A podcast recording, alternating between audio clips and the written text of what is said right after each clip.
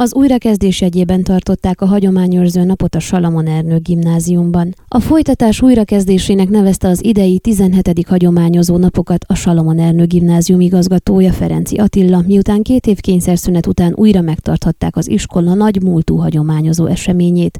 2003-2004-ben Patek Mária tanárnő kezdeményezésére indult útjára az esemény, majd lelkes tanárok bekapcsolódásával egyre színesebbé nőtte ki magát. Idővel felvette Tarisznyás Márton néprajzkutató iskolánk volt diákjának a nevét. A legutóbbi kiadását 2019-ben szerveztük meg, és ez már túlnőtte a tanintézmény falait, már nem csak a város, hanem két magyarországi és egy krajovai gimnázium is bekapcsolódott a hagyományőrző ünnepünkbe. Ekép összegezte a nagymúltú rendezvény rövid történetét az iskola igazgatója, majd hozzátette, 2019-ig az iskola volt igazgatója Lakatos Mihály irányítása alatt mindig egy-egy sajátos tematikának, az iskola arculatát meghatározó mozzanatnak szentelték a napot, most a folytatás újrakezdése címszó alatt ünnepelnek. Az idei rendezvény mozgatórugói Kastal Otília, Albert Melánia és Sólyom Gabriella tanárnők voltak.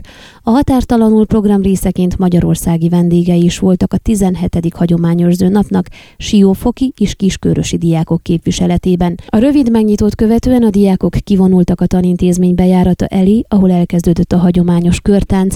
A mostani hagyományozó napon is nyitottak osztálymúzeumot, a nap folytatásaként a legszékelyebb osztály számbavételére, történet, mondása, népdaléneklésre, kézműves műhely látogatásra is sor került. Ön a Székelyhon aktuális podcastjét hallgatta. Amennyiben nem akar lemaradni a régió életéről a jövőben sem, akkor iratkozzon fel a csatornára, vagy keresse podcast műsorainkat a székelyhon.pro portálon.